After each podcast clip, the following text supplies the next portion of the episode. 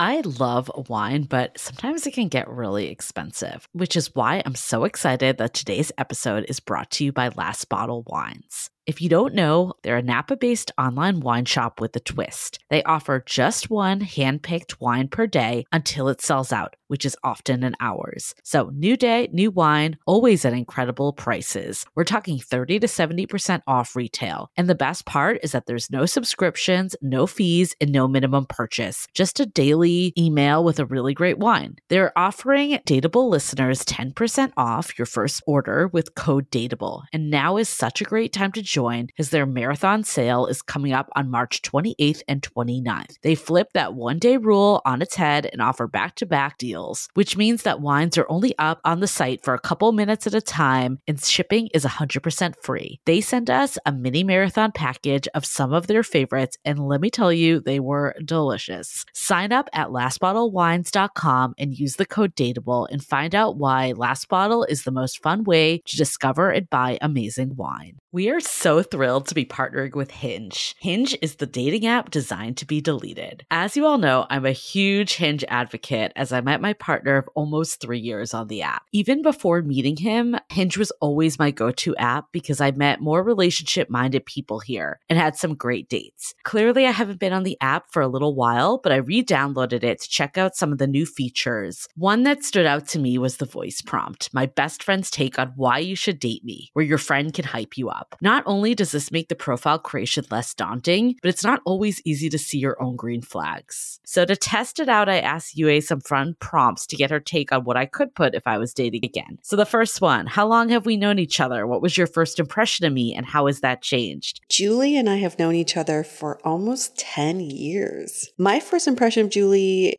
was that she's very social, but I've learned that she has a lot more depth to her beyond the social butterfly that she is. My next prompt What do you think are my green flags? I would say she's deeply loyal. She believes in love, curious mindset, and she is fearlessly ambitious. And then last but not least, what kind of friend am I? Julie is the kind of friend who will always have your back, no matter what. Damn, that feels nice to hear. So download Hinge and try voice prompts today. Then find someone worth deleting the app for.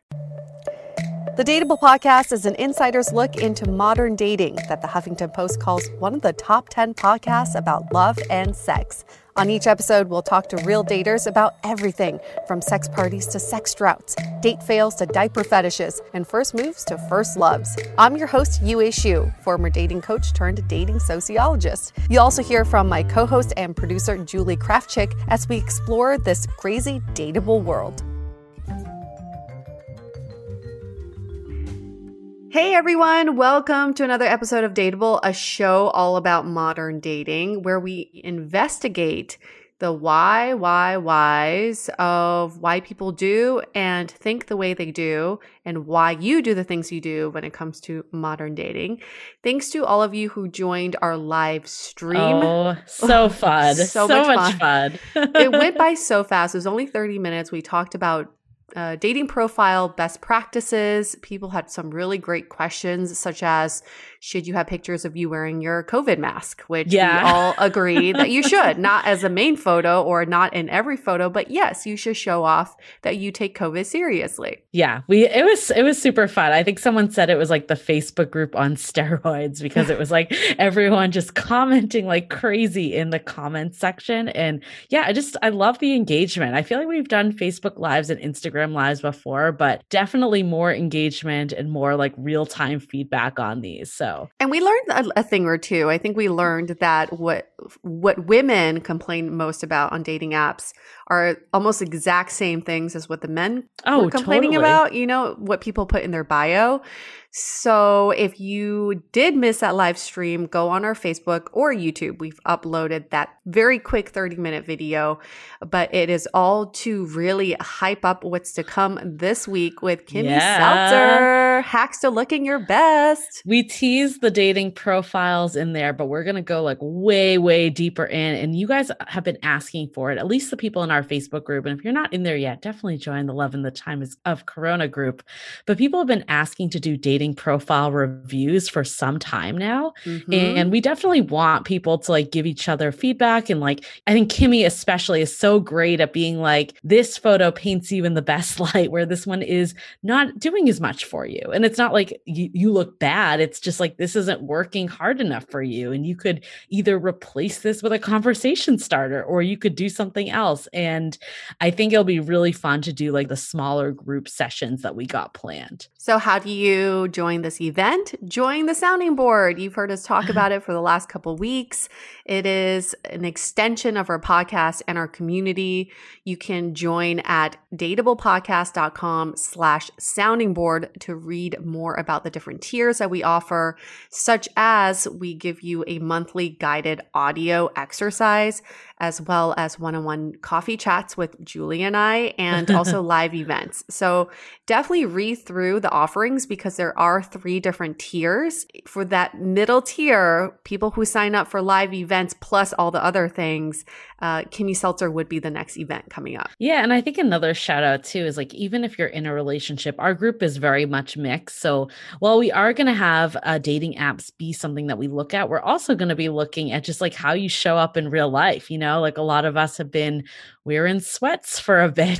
Maybe date nights haven't been as hot as they used to be. So I think like, I know when I did my consult with Kimmy, like putting on a dress real close for the first time, I was like, oh my God, this feels so foreign. So I think there'll be something for everyone. And we'll make sure to like cater the breakout sessions based on where you're at and what you're the most interested in. Yes, nobody gets left out no one gets left behind. And then the other piece too is we've heard some people say like, "Hey, I'm not necessarily able to come on Thursdays. Like, I don't know if this is something I should join."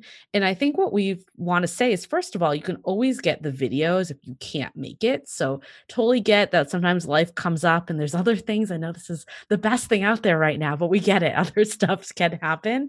And I think um people have been really loving though the audio series that Yue was just mentioning. Like we keep hearing such great feedback of like how these like prompts and questions are really making people like dig deeper and understand things that they might not have really like brought to the surface. And like we always say this, like the key to the best dating life and love life is the inner work. And we're really here to help you. We're here to be your Sherpas along the guide for love. oh, speaking of Sherpas, I've been so cold recently. I don't know why Sherpas remind me of this. I'm just you look pansy. like a Sherpa a little. Do I like... do? You know, I kind of feel like one. I'm wearing a beanie right now. I've got a full sweater, sweatshirt, sweater on. I wore I was wearing socks earlier. I was about to put on some gloves. It's like 50 degrees, but I'm such a freaking baby now. Yeah, well, I'm headed. The reason why we're, we're actually oh, recording yes. a little early this week. We usually do Sundays, but we're doing Friday because I'm actually leaving and heading back to the East Coast to Boston for a bit to visit family and stay with them for a little. And um, so it's going to get a lot colder for me. This is like nothing. But my brother was so kind and actually upgraded oh. me to first class, which was amazing. He had so many points. And I think he was just like a little concerned concerned with travel and stuff, like me going to like our parents' house and all the stuff. So he upgraded me to first class. So I essentially have like a pod that I can like sleep in now on JetBlue, and I'm by myself. a good brother. I know. Such a good brother. I know. That's He's the, the only way because yes. you weren't looking forward to the travel part of this no. trip, and now you can because you're basically entering into a resort in the air. Well, I still don't get any of the benefits of first class. This is my first time flying first class. I want to point this out. I don't mm. know, Yue, if you've done first class, but this is yes. my first time. So I'm not really getting any of the benefits of all the food and drink and all the stuff that you No food? Get. They're not serving no, food? because you got to be wearing um, your mask the whole time. oh, shit. Okay. But you do get, it's like a little bed you can sleep in. So I'm just going to like lounge I'm out. sure you'll still get alcohol. You'll still no. get all the alcohol you want. So because there you're really not supposed to put it through your mask. Like you'd have to take your mask off to drink. So I don't think Are you wait, to. are you sure about that? Because every flight well, I've been on, they've served snacks and drinks and stuff, and people need to take off their masks. Well, I'll report back next week. I'm pretty sure, but I also haven't been on the flight yet, and I know you've gone on a few flights, so maybe I'm wrong. I'm I'll admit that I could be wrong here, but I will report back next week on the intro. I know everyone's going to be wildly interested to know this. Um, I'm sure, like, although last week I thought it was hilarious that we had a super action packed episode with Case Kenny about like all these mindset shifts. And one of our um, members, Drew, who's one of our hosts too, he like posted, he's like, okay, I think the whole dateable community wants to know, like, what does your date mask look like? And I'm like, that's the one thing you took away from this episode. I love it. So who knows? Someone out there might care about the JetBlue experience. Oh, that's what you're relating it to? Like yeah. the stupid things that people may care about? I bet you yeah. think people will care about this because a lot of people will be traveling for the holidays. That's true. That's if you're true. doing long distance travel, maybe you need to prepare a little snack for yourself or oh, something. Oh, I'm, yeah, I'm definitely going to. But I also got like a face shield, the N95. Yes. I'm ready. I got gloves. I'm like just going to be like full on. So, yeah, but I agree. I was really dreading the flight and now I'm kind of looking forward to it. Yeah, so we'll you can see. just take a nice nap and watch some movies the entire time. Oh, I'm going to. I'm going to get my Kindle. Like I've been, you know, I might actually start on our book club. We have now started a book club in the sounding board also. So maybe I'll get started on the book that we've chosen for this month. There you go. Whole six hours of productivity on JetBlue. Exactly. Exactly. it's about to happen. You know, um, so here's here's something you I've told you this already, Julie. As soon as you get on the flight, you turn on the the air whatever. What's it yeah. called? Air I don't know. The ventilator thing the at the top. Ventilation. Turn on yep. the ventilation. Oh, don't worry. My mom has sent me every tip yes. okay. under the sun. make sure the air is circulating and just make sure that you have your mask on when you need it to when uh-huh. you aren't drinking or eating or yep. yeah. i think there's like a pretty limited people using the bathroom too on first class. I feel so bougie that i'm saying i just want to point out for people this is by far the first time i've ever taken first class. I'm usually like economy saver so yeah, you're gonna love it. You're just probably gonna I, sleep the whole time. You know why I've always been so hesitant to do first class and business class? Because I know myself, it's gonna be hard to go back once yeah. you go there. That's the thing, right? And that's why you just got to make friends in high places who have lots of points who will upgrade you. In my like case, my that's my friend Billy. Yeah. my friend Billy has so many points. He's always like, "When are you flying? Because I will upgrade you." Like oh, every time. Billy. He's the best. Thanks, Billy. Well, he, he doesn't have any points for this year anymore. So, damn it for next year. I won't be upgrading myself. but thank you for the, all the previous times. But here's another hack not for airplanes, not for anything productive. I can, you can't see me very well right now because I because it's all blurred and like light. I'm losing light. But there's a new function on Zoom where you can put makeup on yourself. I'm what? Wear, I'm wearing virtual lipstick right Shut now. Shut up. Yes, I had you, n- nothing on today. Did you wear that on the live stream or was that real? No, that was real. And then today I was like, oh, getting ready for this recording. It's always such a daunting preparation experience because you know i'm like in my pjs all day and then if we are recording yeah. i'm like i have to be somewhat presentable i was so lazy and then i was playing around on zoom and there's these different filters and this is in beta i guess it's like a studio filter beta feature but you can choose all types of lipstick so shieldy I can steal your lipstick anytime I want without actually putting it on. This is game changing for dates, people. Yes this yes. is like the way to do virtual dates from now on. I know I've always been the person that says like don't send a Zoom link that's super like douchey and just like here's a meeting link, but I might be starting to send people Zoom links from now on if it oh means oh I don't gosh. have to do my makeup. Hell yeah. You can do lipstick and you can do eyebrows. But what happens like if you know how like the virtual background, like the second you move around, it gets Look all like this. It looks supernatural. It does. I'm I'm blown. Away. You had no idea. Right I wasn't going to tell you. No idea. Okay, guys, this is you heard it here first. This is the hack. This is the hack to looking your best. You'll get more hacks, but this is one of them. Isn't that the best hack ever? I mean, I just got to say, like, I'm so happy because I can be lazy now. You got to bring this up on uh, the event with Kimmy. She's. I will die. for sure. I will. Die. I tried on some of the eyebrows. They they did not look very good, but the lips looked really really good. So I'm You're okay like, with I that. I don't need my eyebrow person anymore. I Zoom. I'm good to go. Look, Julie. oh my God. That is creepy. Okay. Anyone who is not on YouTube, you got to get over because Yue's eyebrows just grew by like 20%. it's just, I don't know if the eyebrows are ever going to be a thing, but I know, I, Yue, you're not going on virtual dates right now because you're in a relationship, but I would strongly suggest not having that look. Do you like my neon green eyebrows right now? I love this feature so much. I just got to say, I love it. I love it. I love it. So, so good. Okay, so I think my my learnings here is that you know there you can be lazier. you can be lazier. There's a good way to present yourself, and then there is a wrong way to present yourself, and that is the lime green neon eyebrows. However, if it floats your boat, go for it. You know, I don't want to say the wrong way. I don't want to say the yeah, wrong way. Yeah, you just gotta do, you do you. Yeah. yeah spice things up a little bit. My goodness. You know that actually could be a because you know how like you need to like you can't oversell yourself, right? Mm-hmm. Like so I'm thinking like when you first go on a video date, you show up with the green eyebrows, and then you're like, just kidding. And then everyone's like, oh, you look so attractive. it's a good line. It's a good tip. So you're starting, you're saying start low. Yeah, yeah. And then exactly. you can only go up from there. You can only go up. So this is a teaser to our next month's sounding board guest, Logan Ury, who we are so excited to have. She is a crowd favorite with Science of Dating, one of our most popular episodes to date. And she said something that stuck out for me. It's the last impression you leave, right? Is how people remember you. So if you start low, but then you move high, they're going to remember the high and they're going to remember like the jump of feeling like this is all psychology people. it's proven. Logan's like, I true. do not approve that message. She's like, actually, I would have said the opposite, but it's all good, girls. It's all good. Yeah, play around. I think it's about playing around with your photos and your profiles and sometimes maybe you just want to like l- upload some wacky photos, see who you match with, and then surprise them in real life. Like catfish the other way around. You exactly. know exactly. I love it.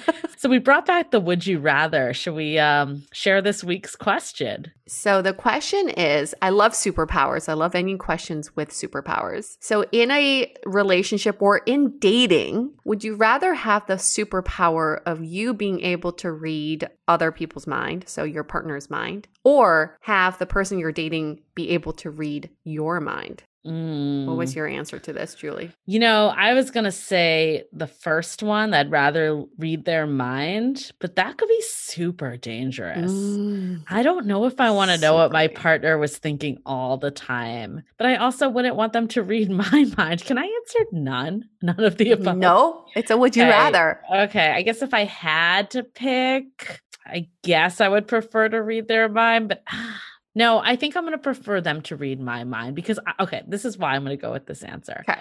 I've thought this through. I'm kind of a sensitive person, and I think sometimes I interpret things in ways that they're not always mm. meant to be.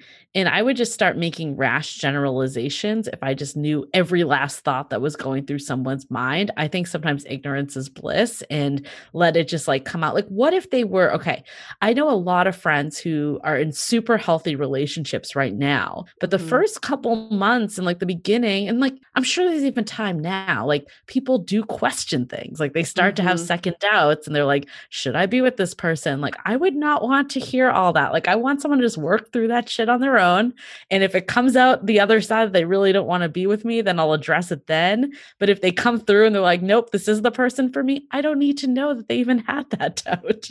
Yeah. You know? Yeah. So I think that's exactly why I would choose to read their mind. So we're I'm choosing the other side. Only but for the same reason. Interesting. For the same reason, because I know I have more control Mm. of how I interpret other people's thoughts, but I have no control of how my partner could interpret mm. my thoughts. Mm. I understand that I'm going to hear things and find out things that I will not love. The fact that he could he could look at me one day and be like she's really fucking annoying and i yeah. hear that but i'm uh, but i'm ready to face that i don't want him to hear me go he's really fucking annoying because i don't know how he would interpret that so the reason I chose the other is because I think I wear my expressions on my face anyways. I think if I thought someone was so super fucking annoying, they'd probably know it. That's true. Yes. So it depends on how good you are at lying. And I'm very good at lying.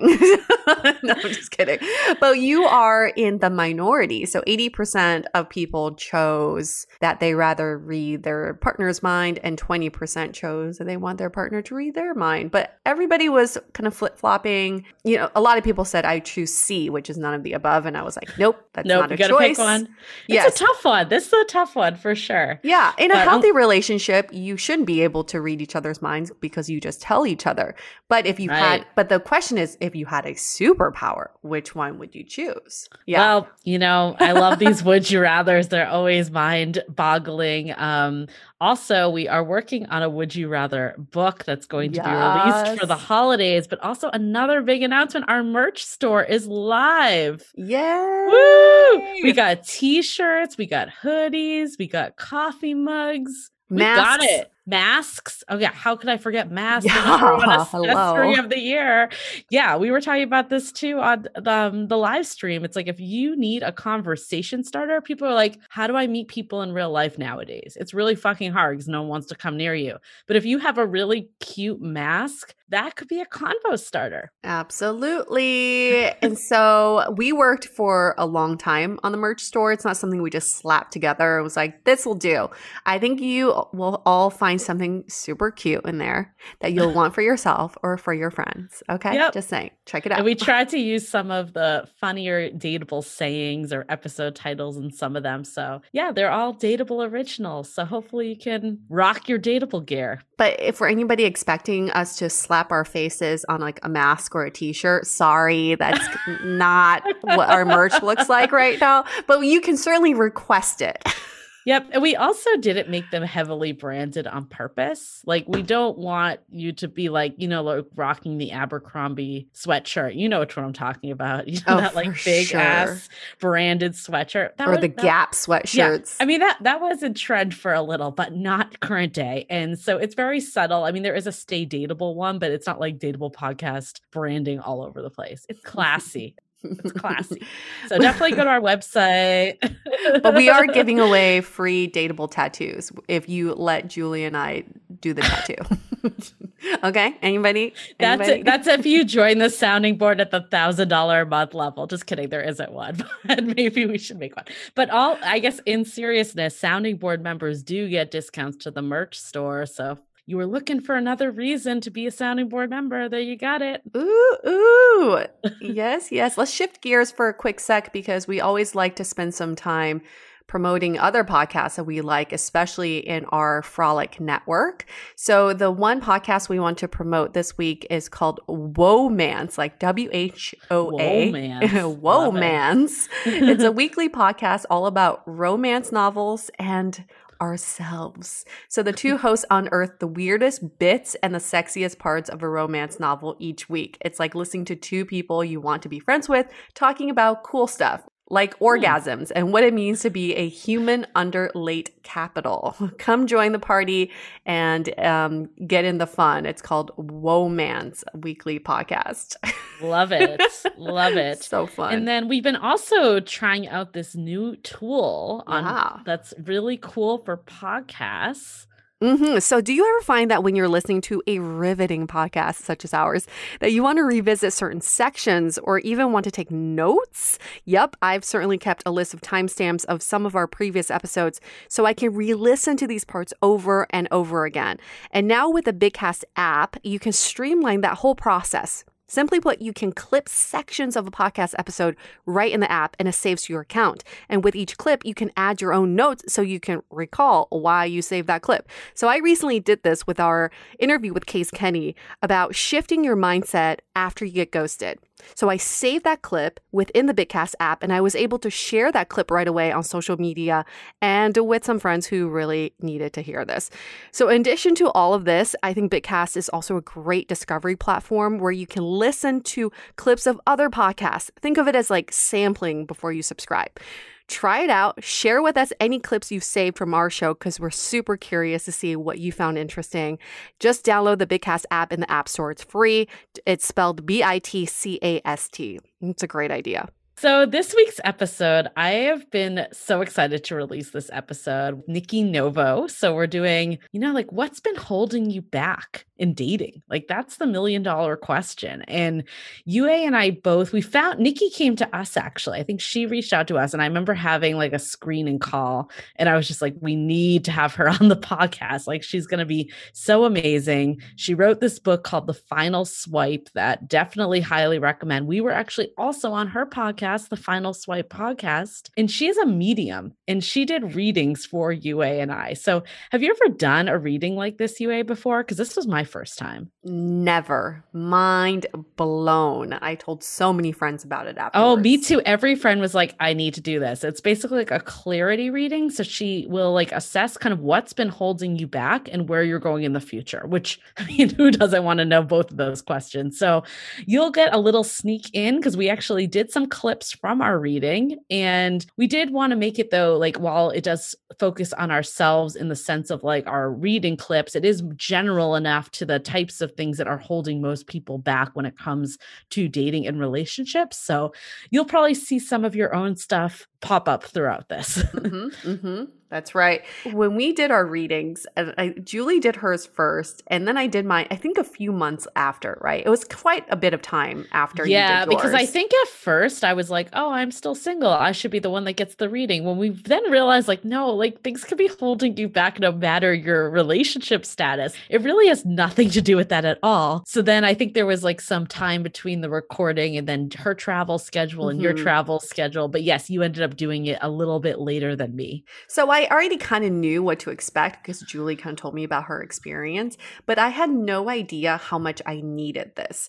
And the reason why I thought I needed this afterwards was you get to a point in your life, whether you're in a relationship or not, where you're just looking for some sort of guidance. Mm-hmm. And it's not guidance from your friends or your family. You're like looking for this third party person who will look at your life holistically and just say, you're on the right path or you're not on the right path. And I just yeah. needed that. I just needed to hear that. I actually think it's super interesting this episode because you and I do come from totally different like places. Cause I actually, when I did the reading, I had just broken up with my ex too. And I was thinking about it. I'm like, if I had done the reading a month earlier, I think it would have been totally different because I would have mm. gone in trying to be like, is this the right relationship for me? Am I like, you know, am I wasting my time? Am I like progressing? Like all these things. And I think you went in with that agenda a little more. Like I have, true. I'm on a path. Am I on the right path? Where I'm kind of like, I'm not sure what path I'm on right now. like I'm just open, you know. So I think it, if you're, you know, super duper single or you're in a really fully committed relationship, I think you're gonna get something out of this one. Okay, shall we just get to it? I think let's get to it. You yeah, know, Nikki has so much good stuff to say. Here is Nikki Novo.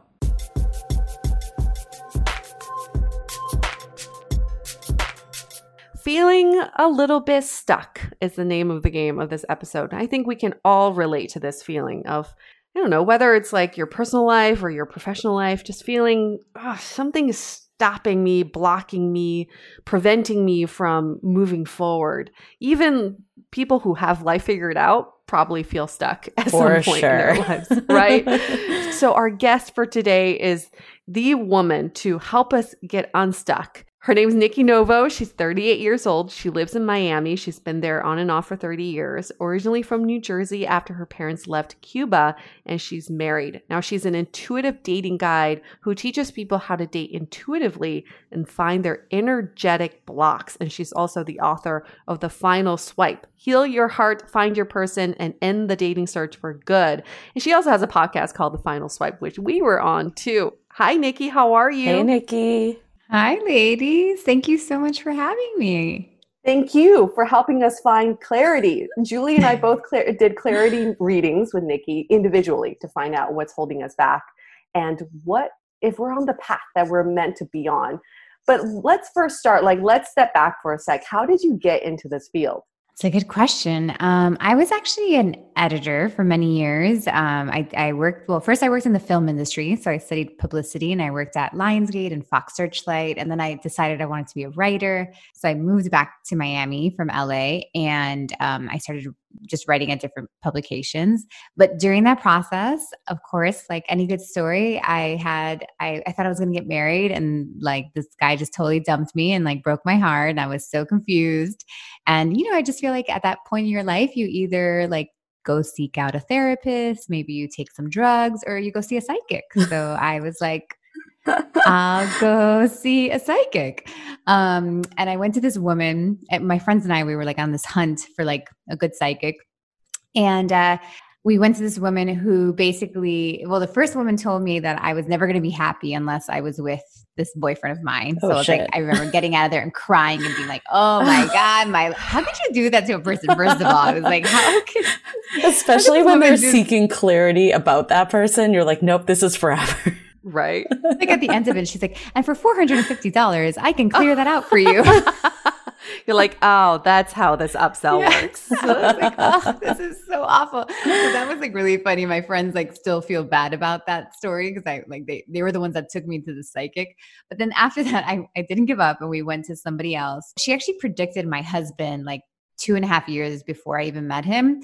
Um, and she was just so spot on. And I was so fascinated like by her gift. And I guess that's probably I mean, I'm sure that that was probably a sign that I had something like that in me because I don't, mm. maybe not everybody is fascinated the way that mm. I was. Like, I was like so fascinated. I had so many questions about like how she was doing what she was doing and that was really like the beginning of like my spiritual awakening. I so i was like you know this editor during the day like doing fashion and beauty uh working at like for big publications. And then like at night i was like studying all this like weird like wizard like metaph- metaphysical stuff. And um i just you know that kind of like do- brought me down this rabbit hole of like studying reiki and i studied um, hypnotherapy and i was studying all these things for my own self-healing like i mm. never in my wildest dreams thought i would be doing this for work so that was in 2008 and then the, the blogging you know world was like exploding at the time and um, actually that boyfriend that i dated was he started a blog for me and then he broke up with me two weeks later oh. um, and i was like stuck with his blog and i was like well i guess you know, I'm going to take this blog and I'm going to write about, I'm going to go on a bunch of dates and I'm going to write about it. And then obviously he's going to want to like get back to me, back, back oh my gosh. He's going to feel so jealous that the I ultimate revenge in my mind, in my very theatrical mind. This was like a really good plan.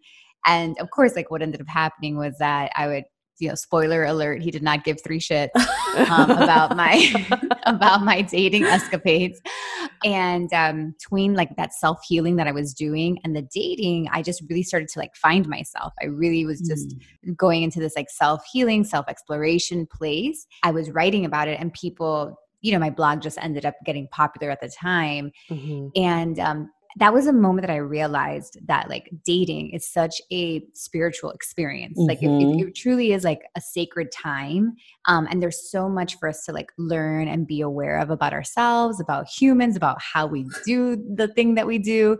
And I thought it was just such a good teaching moment. So like even and people of course were interested in my journey and i ultimately met my husband we got married and um, i just found it to be like once i really got into like personal development and spirituality like i there was just like no turning back like i just mm. wanted to continue to do that and i just found it to be like a good place to start helping people and as i was studying all these things like that's when like all these senses started opening up and i was like on top of that like on top of just journey i was like see, you know hearing dead people and like spirit mm. guides were showing up and like all these i started to like see energy and all these things that never i was never that child that you know like predicted mm. you know that my grandmother was going to pass away or anything like that it was truly like a, an interest that ultimately brought me i was so curious that i ended up studying and the studying is actually what what opened it up all for me. And then at some point, there was just like no turning back. Like I loved it so much. And people mm. were coming to me, and I was like by accident reading them. And it was kind of, I always say it's like they were coming in to like get some advice it's kind of like when you think you're just going in for sex and then like a guy sticks it up your butt and you're like, whoa, I didn't come for that. like that's kind of well, well what, what is that like? yeah, exactly. You're like, whoa, like no, thank you. Like I did not want that. Um, that's kind of like they would show up and then all of a sudden I would read them and they were like, whoa, like I, you know, it was so confusing and I was like, okay, Nikki, like you have to start coming out. Like you have to kind of start explaining what you're oh, doing. I think you bring up an interesting point though. Is like everyone wants the answers, right? Like we're all so mm-hmm. future focused. And And I think that's why like a lot of people seek, like I know that was something that was very interesting to you, A and I, when we went and did the reading with you is like, what will our life be in the future? Like, mm-hmm. why do you think that we feel like this discontent with like just letting things ride out versus wanting to know the answers? You know, I kind of think that as like we evolve as a species, like I, th- I, think it's just the same way. Like back in the day when you were out to dinner and there was no phone and there was no Google, like you'd have an argument and you just kind of leave it at that. But now it's like we have an argument with a friend and we're trying to prove our our you know point and we can get on our phone and we can google it and like prove them like we have those resources. And i think that we just like now have we're starting to understand that like oh if there's this resource if there's like this ability to actually like figure out what's going to happen in the future like i want in on that. So it's like it's, mm. it's like actually like more available to us i feel like. So i think we're just always trying to hack and like trying to get farther and farther and trying to see. So i think that um you know like if it's available like why why not and everybody has had i think you know most people have had an experience where they do get a prediction and it and it's true and a lot of that could be self manifestation yeah. too i mean if you knew totally. what your life will be in 10 years right. you might live your today much differently so it's actually something that we've been talking about in our Facebook group with a would you rather that we posed uh, recently. But it's mm-hmm. kind of like, why can't we accept, like, why can't we just live our lives thinking that our life will be a certain way in the future? Why do we need someone to tell us what it'll be like? Yeah, I mean, uh, totally. And I, I, think it's just, you know, it's nice to get that outside, like somebody who doesn't know what's going on in your life and that has no skin in the game, basically, mm. and that is able to tell you, like, and at least give you a, a, little bit of like some crumbs that make you feel like, okay, that's like legit. So you can trust. I always say that, I mean, the way, at least the way that I do readings, like, my hope is that you're having an experience like with your, with your soul, you know, that you're having an experience with the divine. And it's like, you know, all of us, I think, even if we don't believe in a way, we almost like want want God to like whisper in our ear sometime and just be like, it's going to be okay. Right. So if we, you know, if we can have, we do have access to our soul, we do have access to that information. You can absolutely do it on your own. Like if you can, like, why wouldn't you? You know? I think it also comes down to like this feeling of wanting to control the future. And I feel mm. like a lot of us feel like love is the one area of our lives that we just can't control. Like work, we can control all this stuff, but you feel differently. You feel like you can manifest love. Can you tell us a little more about that? Yeah, definitely. I was just, I just had a client and we were talking a little bit about that. Okay. So definitely yes, I mean, we're all afraid of the unknown, which is why during this time that we're filming, like 2020 has been so hard because yeah. there is so much unknown. And that truly is at the end of the day what makes us nervous because we exist in a world where we think we have control over things, um, but we, we don't really have control as we are learning. So I think that, you know, once we realize how human we are, you know, it makes us a little nervous. But when it comes for dating, so a few things which gets a little tricky but some people that are that really want to go down the rabbit hole their first question is like well what if i am doing all this dating stuff and it's actually not in the cards for me mm, right like what mm-hmm. so if i truly believe in like fate and destiny what if it's not in my fate and my destiny mm-hmm. right like if it's almost like if i if i believe in readings i also kind of have to believe in fate and destiny mm-hmm. it's like mm-hmm. you can't really you know not believe in one so that's usually like a question and it's true there are some people who are like destined to not be in relationship what what i have found in um working with so many people and in doing the readings is that when people have like a very strong desire for something, it ends up like being in their path. Like, and even something that we do that we keep hitting our head up against the wall and we're like, oh my gosh, what, I'm insane. Why do I keep doing this mm-hmm. thing? And it's because it's actually like in their path. Mm. Because if it, at some point, if it wasn't, you just like, you wouldn't have kept following it. So I have never really found anybody who has that desire and like keeps doing it and not, you know, and, and do it like in a way that like, you know, that it's not meant for them. So they have to, we first have to understand like that if we desire something that way and that we really feel called to it, we have to trust that that's like in our path. That's the first like step. You have to trust that it's like for you, you know, that it's there for you. And then secondly, like once you know that, then you have to be like, okay, this is like my my path, my destiny. Like I just need to walk that path and not get in mm-hmm. my own way. And we have mm-hmm. to look at like what actually gets in our own way. And that's that's the trick. Like the blocks, the things that that true it's the beliefs it's the things that you know the things that we're hiding from ourselves or the ways of thinking that are off or the lack of integrity you know sometimes we say we want something but our actions are totally different so yeah. that's where you get to like have a little bit more control when you start to like self hack yourself and you actually go deep then you move all that stuff around out of the way and like then the path is is easy to walk. So i you know like it's not so much that i'm manifesting it it's i'm living into my path. Right. Now that totally makes sense because i feel like fear too is what gets in most people's way. And then yeah. i know just like from personal experience with friends and stuff like that have settled down and met their person it's like usually when they're in a really good space. And at least for me too it's like when things have played in every other area of your life is like you're, you're feeling good about yourself. And I think right. that's so important to making sure that you're on that path. Visually, this is what I see. I mean, I almost feel like I'm in a video game with life sometimes and you hit a we wall. and if when you are, when you do hit a wall, I think my first knee jerk reaction is to be mad at the wall. Like, why is this wall here? Why did I, how did I get stuck here? Can I go around the wall? Is there another route? And then I just kind of simmer there. And I think that's what being stuck for me means mm-hmm. is being stuck in front of a wall, not seeing what's beyond it. But mm-hmm. what you're saying is really brings so much freedom to the way we can approach life, which is beyond the wall, there's more for you. You just have to mm-hmm. be patient at knocking down this wall. And that's, mm-hmm. I mean, like visually, I find that really helpful yeah. to think about too. And that's the fear part too. Totally. You know, we can't like, can't lead with fear because if you lead with fear, you get stuck at the wall. You said, you said it so well in your book. Yeah. I love it. Like that we lead with fear instead of leading with love when it comes to dating and mm-hmm. relationships. Like, why do you think we do this? Like, cause that is, we always talk about it in our podcast. It's like people are in this game of me versus you opposed to building a relationship together. Like, why do you think that is kind of hmm. our default mode in this game? I have a lot of thoughts about this. I mean, number one, I mean, we we are we we grow up with a lot of fear, you know, fear based ideas. Like if if if you don't study, you're gonna, you know, you're gonna get an F. If you get an F, I'm gonna take this away from you. So that like we train ourselves like as children, you know, that like everything is going to be taken away if we don't do the thing that we're supposed to do. So that's like number one.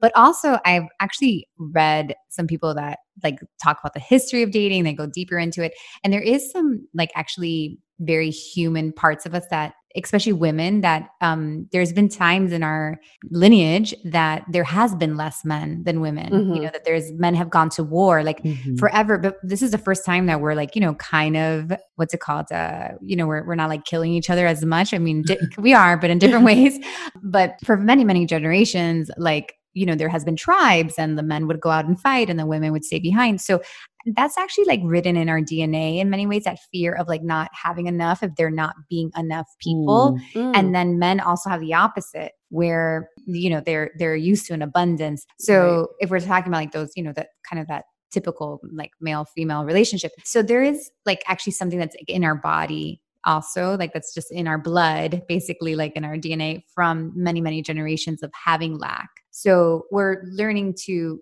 we have to work past our animal instincts for sure Mm, yeah, that's that's interesting. Think about it. It's almost like in our DNA. And I mm-hmm. feel like I'm very excited for modern dating right now because I think we are rewriting that DNA. We no longer mm-hmm. see those traditional gender roles and how can we kind of navigate around. I think that's why modern dating is so fascinating right now because we're mm-hmm. rewriting mm-hmm. history for sure in some ways. We're going behind like beyond that like animal instinct and all totally. that stuff. So we're used to like just dating and thinking that there's there's not enough. We're we're used to think you know, we also don't know how to trust life. Like mm-hmm. we like how we started the conversation. We're we're so afraid of like trusting that things are gonna be okay. Mm-hmm. We're we just really live in this idea that like we control everything like which we don't. And that distrust actually causes all this self-sabotaging. Like we literally act i see people like acting different when they date because they think they're going to like lose a person. And that mm-hmm. is so unattractive. You right. are not sexy. You are not sexy. None of us are sexy when we like are you know what, what are the words that we use like clingy and like all those things and it's because we're afraid of losing something we right. think that there's mm-hmm. or a lack games. of something yeah it's all coming yeah. from fear at the end of the day. Mm-hmm. So once someone finds some sort of clarity with you, it, uh, the only thing we I always say the only thing we have control of is our mindset. That's yep. it. Nothing else we can control. So what is something that people can do to change their mindset? What's like the first step? I used to I studied mindset first. That was like kind of like my intro into this work, but I ultimately like found that, you know, it's beyond mindset but like actually like integrating into the body because like we like our body actually has a lot of mm. the fear is actually like held in the body more than it's in the head most of the time it's you know it's like kind of the chicken or the egg like is it the body that feels it and then the mind mm. you know mm. reacts or is it the mind that believes it and then the body reacts um, but i do you know try to kind of look at the whole mind body connection but the first the first step is just like it's kind of like when you're an addict you know it's like the first step of just being like okay like there's some healing that needs to happen like i'm human and i have to like admit that there's like healing. It's not that i need to get better. It's not that i need to be better. It's not that i need to be more perfect or more this or that. It's just that there are traumas big and small like stuck in me that are keeping me for, from something that like is my birthright you know love and connection. You know it's it's available for all of us. It truly is. But there's something in my energy that makes me feel like not worthy of it or that makes me like feel stuck from it. So i first have to start with the idea that that like that that is true and that I have to. And I really do feel that like once we agree to that there's so many different ways to like heal these things mm-hmm. like some mm-hmm. of it is like you read a good mindset book and like it clicks mm-hmm. sometimes it's the girl that goes to yoga and like has this awakening some people do uh, ayahuasca or psychedelics mm-hmm. and they mm-hmm. have some sort of so there's so many different paths to healing but one thing that we do know about the universe is that like you put something out and you're going to receive feedback so like if i put out this idea that like i need some solutions for my healing you're going to start to attract things mm-hmm. that like are right for you because what's mm. right for my healing may be very different for yours but it's this idea that we live in this world where there's so many you know resources and there's so many people that are experts in these things like we just need to say like i need help yeah. that's it so let's get into uh, how you healed Yue and i so yes, I do feel healed. How do you guys feel? Totally healed. Uh, but yeah, we did readings that we'll go into for anyone here that's interested in what Nikki predicted for Yue and I, and then also what was holding us back. I think we really want to talk about that because a lot of the stuff that you found for the two of us was different, but I think a lot of our listeners can relate to these because they're very common throughout. But before we go into our, like our own scenarios, can you tell us a little more about just like your whole practice and what you do and more of the methodology? Yeah, and how that works. so when you guys when you talk about blocks, what you're referring to is their energy blocks. So one of the, mm-hmm. so I studied Reiki, which is like mm-hmm. um, you know, it's a it's healing shot like it's working through the chakra centers. But when I studied it, what happened to me was that I started like seeing energy and I actually learned to I started to read energy. It's you're supposed to like use your hands and kind of sense. But what happened is that like I started to close my eyes and I could see people's energy and I mm. for some reason like I can't even explain how I do it, but I can read it. And actually, I have I teach people how to read energy, so that I have a program where I teach people how to. So anybody can learn how to Ooh. do it. Is it colors that you see, Nikki? Yeah, I see colors. I see shadows, and it's in uh-huh. like your it's in your third eye. Like close my eyes, and then I can. And you guys know, like I don't, I don't, I don't see people on the phone. Right. I, I'm just talking to you on the phone, and I like see your your energy comes forward to me, and then I close my eyes and I can see like it's it's the it's the most strangest like thing ever, but I can see um the the chakras like the different colors, mm-hmm. and I'll see you know they're small or they're big or there's a shadow or something, and based off of that, I receive info like I can read them like if they were mm-hmm. a book, and when I read them, that's where I find the blocks because the the centers are our energy centers. They're like there's it's how our energy flows, and if our energy is not like flowing in the way that like our life is supposed to be moving, the the chakras will will be blocked. So the chakras almost like talk to me and they're like, this is what's like not working. So that's how I pull that information. So for anyone that's like a 101, mm-hmm. can you kind of explain what a chakra is? And then some of these colors, yeah. I'm very curious what the colors are. yeah. yeah.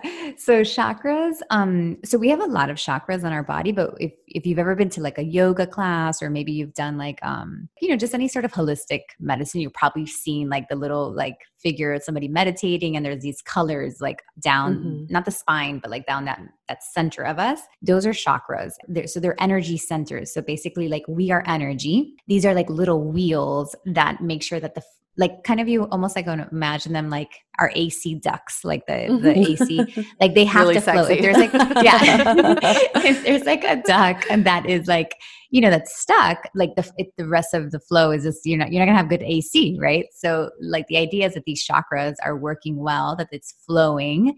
They each one represents something different in our life. So there's like a top one that represents like our spirituality. There's there's you know obviously there's the heart chakra which is like love. So they actually all represent something.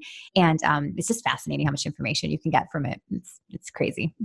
So i gotta ask this because i'm sure people are wondering have you ever had someone that you've worked with that is like did not like their path that, that you basically predicted for them um, yeah, no, I mean, so, you know, there's people that, yes, there are people, and I think any of us who have been to psychics, I know that when I went to that first psychic that I was telling yeah. you about, I wanted her to tell me that my boyfriend was going to come back, that we were going to be okay, or that I was going to marry a doctor, like right. something right. good, something you know? good. Yeah. George yeah. Clooney in the yeah. my future, totally, like just something like, and then I was going to win the lotto the next day. I don't know, something good, and um you know a good reading is somebody that shows you how to walk that path and you know what are the paths available to you because mm-hmm. we always have several paths as well and um not somebody who's going to like um make you feel you know that you're going to get what you want you know at the right. end of the day so yes i've definitely typically people who are attracted to me like know my my style so they know that i'm not going to just like you know blow like smoke up their butt or whatever well, I think that that goes with any sort of coaching business mm-hmm. too. If yep. someone's not ready to receive the information, they totally. just want to hear what they want to hear. Yeah. If they don't hear, yeah. then they get mad at or you. Or have the like, set well, outcome in mind. Yeah. Yeah. I felt after mine that it was so dead on. And I think part of it was that I didn't go in with any expectations in mm-hmm. the first place. Like it totally. was more just because we were doing this podcast and then also just to see, you know, like where the path was and the blockage. I read your book before and I think like what you've said about just getting in your own way and so much of like what's holding you back. So I'm happy to share. Maybe we can just kick off. Yeah. Let's hold that thought for a sec. We'll get right back to it. This episode is sponsored by Viia. We all know there are things that can help set the mood in the bedroom, but did you know a little THC could also do that? Yes. Viia has developed a unique blend of pleasure enhancing cannabinoids, libido strengthening herbs, and a low dose of THC all into one mind blowing gummy called High Love.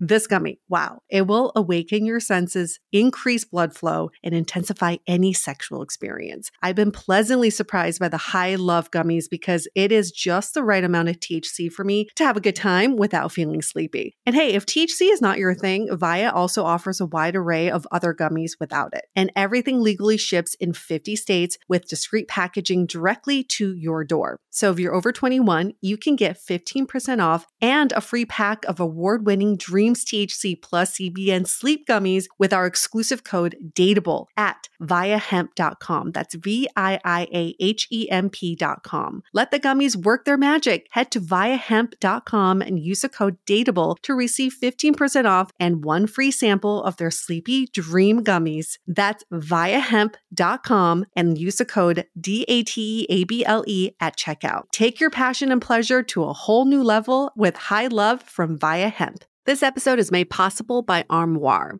Armoire makes getting dressed easy. With a clothing rental membership from Armoire, build the perfect wardrobe with brands that are high quality, unique, and recommended just for you. All you have to do is take a five minute style quiz and select items from your dynamic, personalized closet. The styles show up at your door in as little as two days. Then, when you're ready for new clothes, just swap them out. Listen, I live in Southern California. There is absolutely no need for puffer coats or any sort of those winter jackets. But when I travel anywhere else in the world in these cold months, I'm often burdened with the task of getting winter clothes. And now with Armoire, I can just rent my winter wardrobe. It's brilliant. Right now, our listeners can give Armoire a try and get up to 50% off their first month. That's up to $125 off. Just visit armoire.style slash dateable. That is armoire.style, spelled A R M O I R E dot style slash D A T E A B L E to get up to 50% off your first month and never worry about what to wear again. Try Armoire today. We are so excited to share with you our new podcast, Exit Interview. Dates don't usually end with a satisfaction survey, and yet we rate everything in our lives, from Uber drivers to local coffee shops. So why don't we do the same thing when dating? We're here to conduct the ultimate romance review, featuring daters hungry for love who have agreed to call up old flames to gather honest feedback. Welcome to Exit Interview. He upgraded himself to business class while I was in economy. Wait, wow. What? There's feedback that will make you cringe. She could be a little bit hard headed, like not reading the writing on the wall and feedback that will make you swoon. When she said that she had feelings for you. I had no idea. Really? and maybe you'll learn a thing or two yourself about how you can be a better dater, lover, or partner. Obviously, like Neil's gonna learn something. I didn't expect this. Welcome to Exit Interview. Listen to Exit Interview on the iHeartRadio app, Apple Podcasts, or wherever you get your podcasts.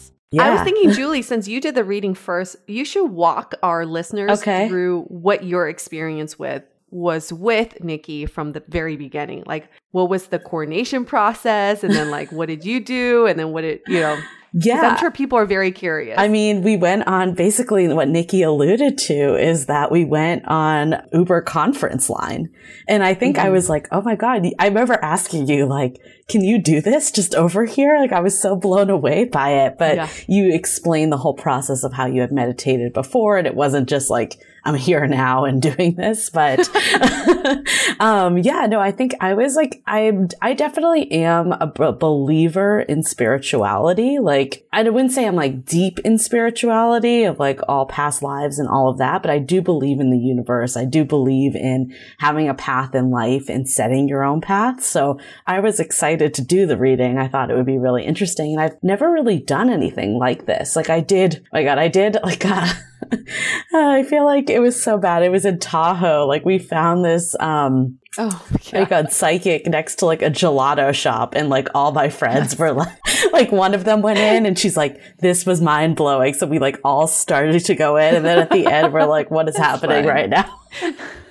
and like $150 right later, exactly like, we're like this wasn't really necessarily like a reputable place we just like stumbled next to it because we wanted ice cream so so fun. But though. this was, yeah, I mean, yeah. honestly, I enjoyed it. And I think like what came out too for that one was sometimes we can interpret things the way that we want to interpret. Like, I mean, that one was also very short. I feel like that was like 10 minutes or 15 minutes. Like with you, it was like, I think we were talking for like an hour, an hour and 15. Like it was a pretty long session. And, um, I think like when we started off, we talked about just what was holding me back. I think that was like a big piece of it. And I think that's what a lot of people want to know if they're not in the spot. Like, I think it's interesting that we're going to talk about my experience and Yue's because we're both in different stages right now. Like, I'm single, Yue's in a relationship, but with both scenarios, you always kind of want to know what's next. So here's a little sample mm-hmm. of my reading with Nikki but there was in a weird way like it seemed like the the relationship was always plagued with this idea that like it wasn't going to last that he wasn't right. going to that he was going to go away and that that anxiety like really plagued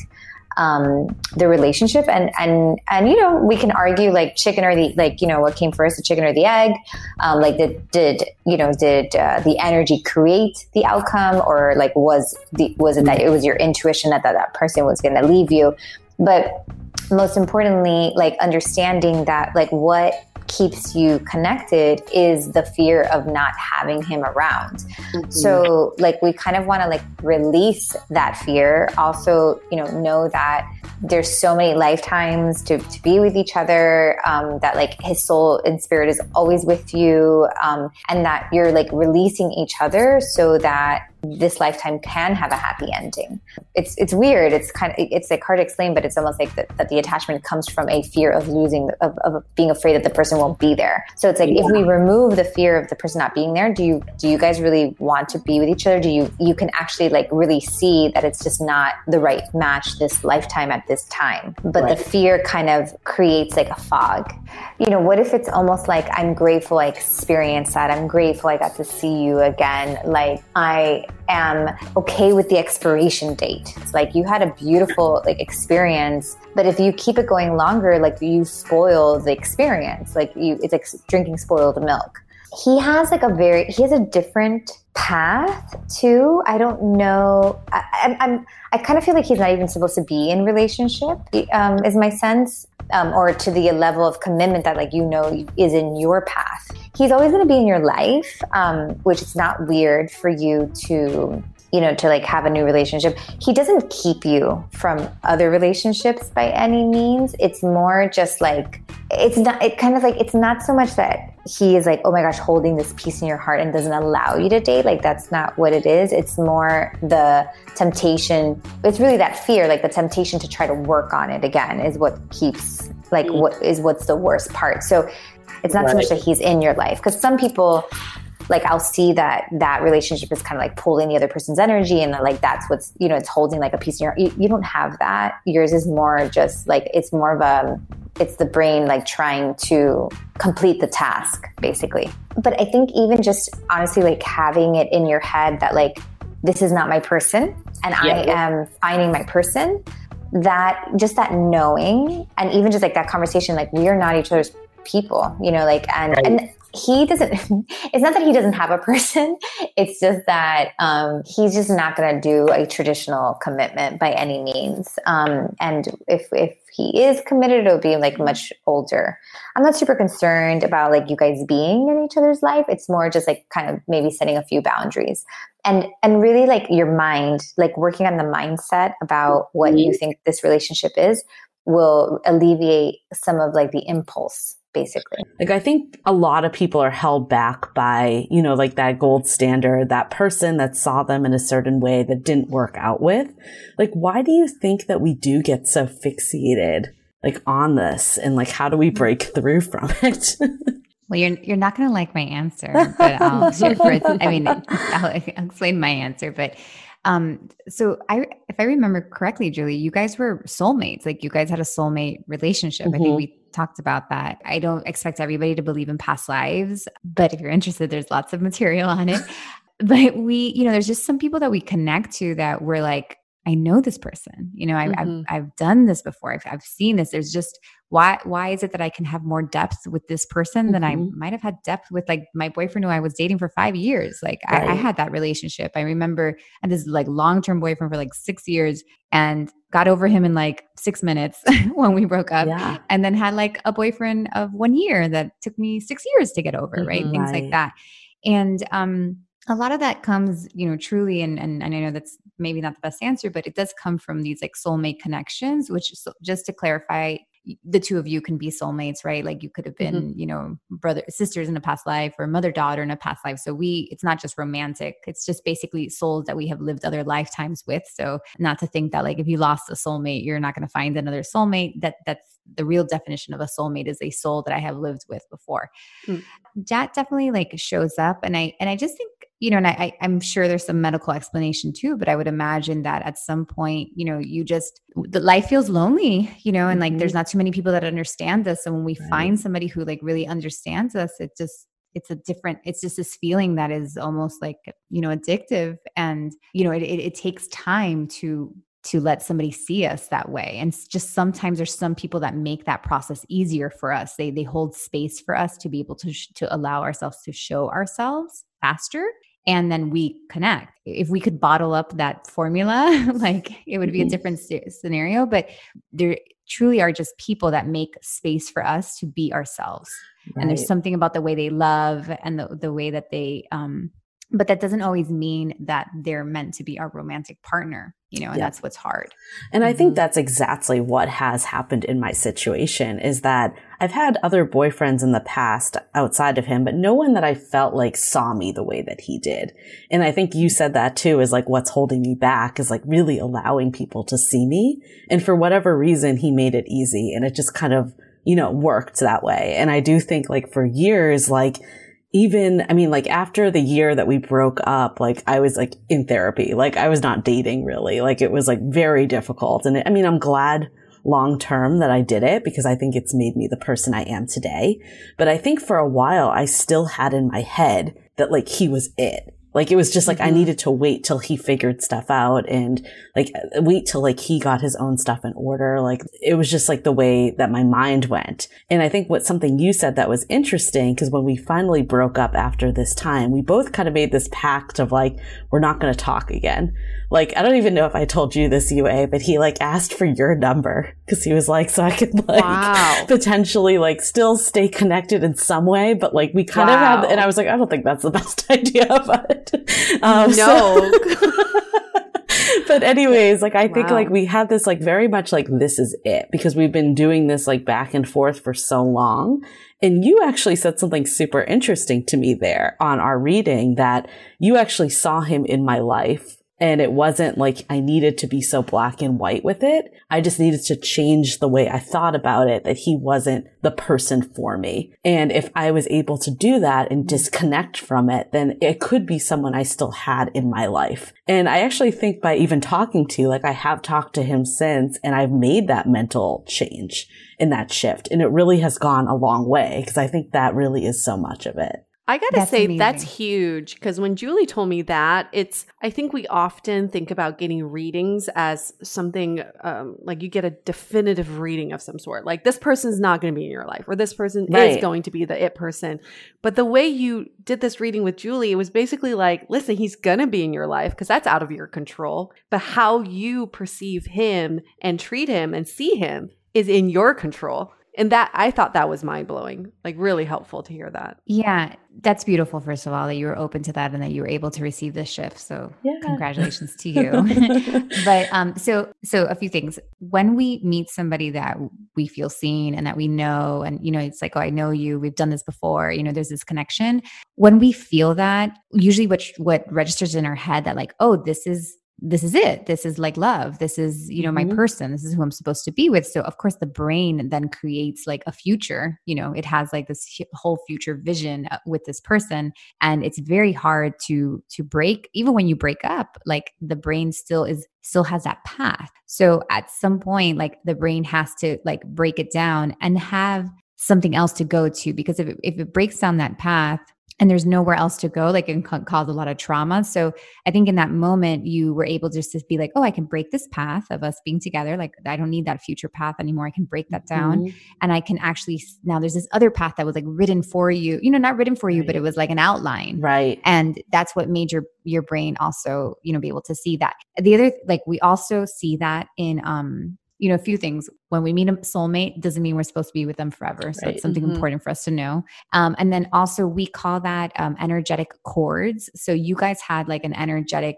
dependency mm-hmm. on each mm-hmm. other, and we had to like release that energetic dependency so that you can both grow. Because a lot of the times, what you were explaining, you were like, well, I, and we've all i mean i had that situation it's like my ex-boyfriend he just needs to get his stuff together and we'll be mm-hmm. back right but the truth is, like, the only way to really, really do that is you have to break the cord first and mm. you have to think like you oh okay we're not supposed to be together or mm-hmm. we, we, don't have a future and then that creates space for that person to actually grow grow up or, or mm. grow into what they're supposed to be and if there's any chance of us getting back together we first have to break the cord yes so that these things are not sucking off of each other and that they learn to grow on their own and then leave it up to you know fate or whatever to see mm-hmm. if you're but if we're kind of still in that place it's it's just impossible yeah and i think too it's like if you think that this is what i dealt with for like i mean i even want to say like a couple years because he was like in and out of my life it's mm-hmm. like i mm-hmm. was dating other people but like there's this mindset that he's still there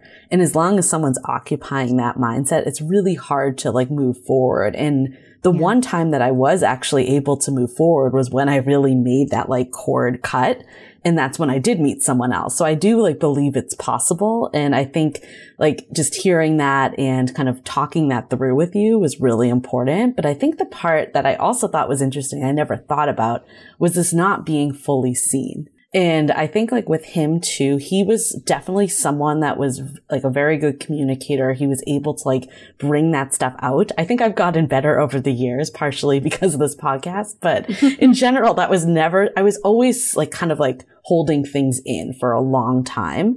So I thought that was like a really interesting point. And I think a lot of us do struggle with that. Even if we're like, you know, we're out and about doing all this stuff, it's like really being seen for who you are. Sometimes th- there's a lot of like fear with that because that's when like rejection really stings. Totally. And we first have to look at like that was the purpose of that relationship you know mm. like what a gift mm. that he gave you you know and that's the purpose of soulmate connections we come together and we're like hey we're going to do this work together you're going to struggle with this thing but i'm going to come in and i'm going to propel you forward so first of all that's like you know why he came there and it's it's a cracking open of the heart we think like our heart's breaking apart but he, there was actually like such a cracking open for you yeah. in that relationship which made you open for the person that that actually was going to you know um, be there with you long term or reciprocate or, or you know it just gives you that that it launches you into what truly is like for you. So you know there's just meaning in all these relationships. It's beautiful. And i think like the next part i'll get to is hearing that you're like you're gonna meet your person this birth year. And i'm like oh, oh yeah. hallelujah.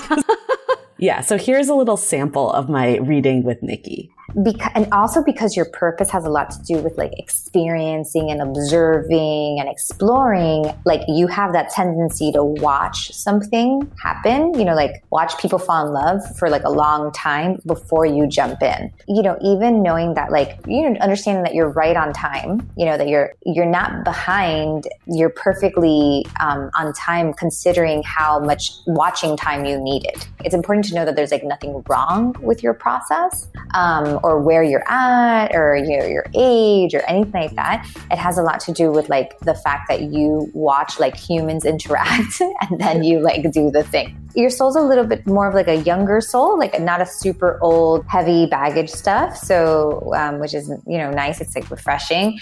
Um, and your soul came this lifetime, like it wanted to explore Earth, like it basically wanted to experience all the things. So we're going to see you experience all the things, like work and you know partnership and um, and children, if that's like something you want to do. Like just there's a lot of like experimenting. Let me see what gets you because you're so close. Like I, I really do feel that um, you know you're you're going to find your person this um, this birthday year, like this 37. There's these last little tweaks, like of really showing up as your full self, like what we just talked about. That is going to make you like a perfect fit for the for your right fit. You're going to attract from a better place also. So there's nothing. I don't want you to feel like you're hitting like your head against the wall because that's kind of where your mindset is going. Um, but it's just it's it's timing. It has a lot to do with like the divine timing of your path there's a possibility to get to a place where you feel exhausted within mm. like the next few months, but to make sure that that doesn't happen, um, it's more about coming to peace with your path. You know, like just being like, I am, I am on time. You didn't hold on to your pa- your ex boyfriend for too long. Like you're not, you're not damaging your path by any means. But once you let go of that, like you know, it's going, it's kind of like um, when you let go of like an addiction. You know, there's a there's a withdrawal period, and that withdrawal period, like makes us think all sorts of crazy things. So my sense is that like as you start to really cement like this is not right for me, you are like kind of at risk to fall into these thoughts. And i'm just like i just want to have the conversation so that when you see that come up that you what you're going to do to combat that is to remind yourself that you are like on path and that everything has been working out you know that you've done a good job. You're you're basically just there even letting go of this relationship is a big, um, in a different way, because I know you've done it before, but this is like in a very different way. And this is a very, this is a big, this is the end and the beginning. So this is the end of something and the, be- and a new beginning of a new phase. But it's interesting because I think it has mentally shifted the way I'm approaching dating and love right now. And we actually had another past guest that wasn't as spiritual, but she was more all about positivity. Amy Spencer, Meeting Your Half Orange, she wrote that book and we had her on.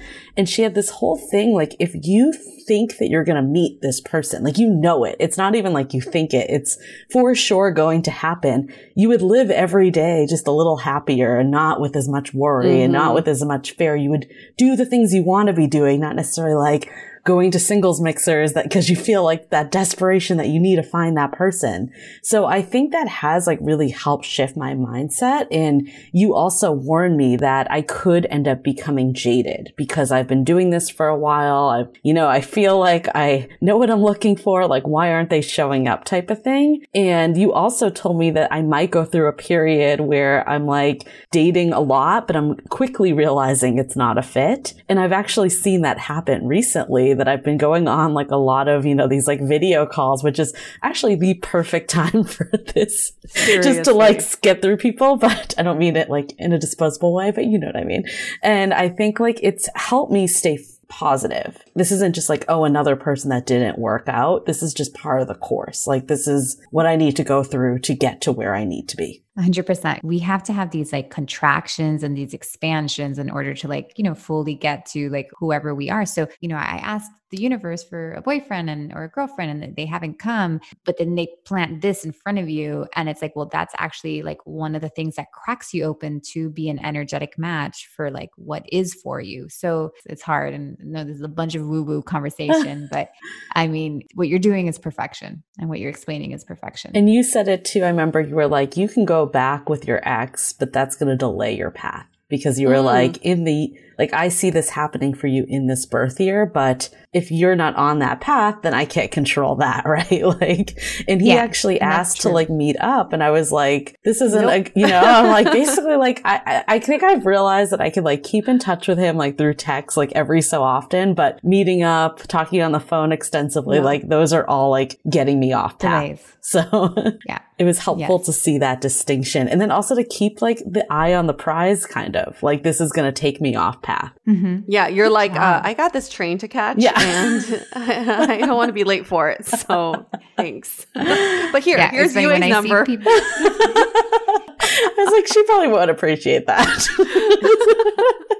so yeah, I mean, now that we've talked about me with dating, let's go into Yue's with um, being in a relationship right now. Well, I think just being the our call, Nikki, just the initial two minutes already just put shock waves through my body because you know we like Yue, are you there? Are you yeah. there?